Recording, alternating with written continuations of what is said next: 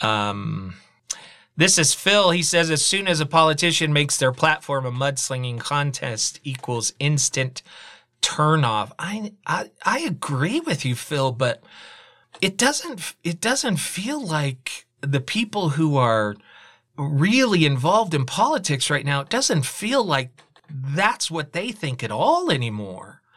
You know, I I I was a Reagan Republican when he would use humor to point out the you know the ridiculous nature of what was being proposed or when he was personally attacked he would he would rise above it. You know who else did this very well was president obama.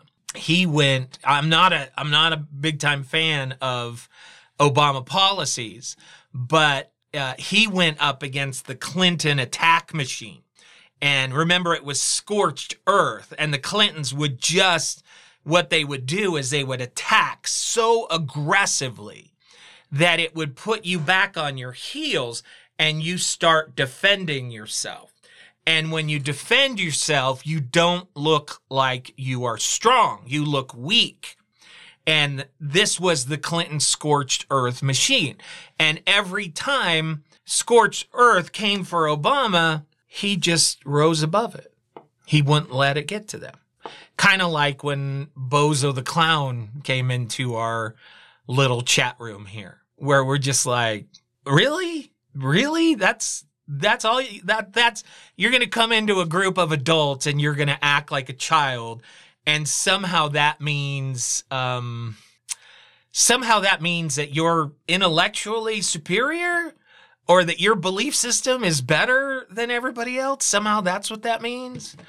Um so as I said be, before, Phil, and I'll, I'll, give you an example, and I've shared this uh, with everybody here before, and I'm not sure, Phil, I haven't seen you comment before, so I'm not sure if this is your first time with us, but when I ran for Congress, if I would send out an email saying, "Hey, uh, let's um, let's build on common ground," let's take the best ideas and let's start from the middle and work our way out because that's how you solve problems in every other part of society.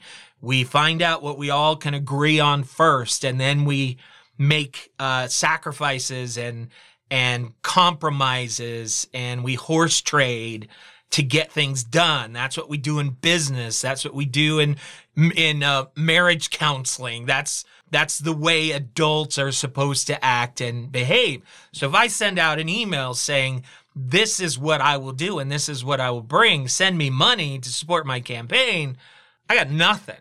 I mean, not even pennies would come in. But if I send out an email saying uh, Marxist, socialist, if I put in a Pelosi, uh, if I put in a Schumer, if I put in a they're destroying this country, if I put in evil, if I put in any type of character assassination against the left, uh, anything, didn't have to be true, I, money would come pouring in.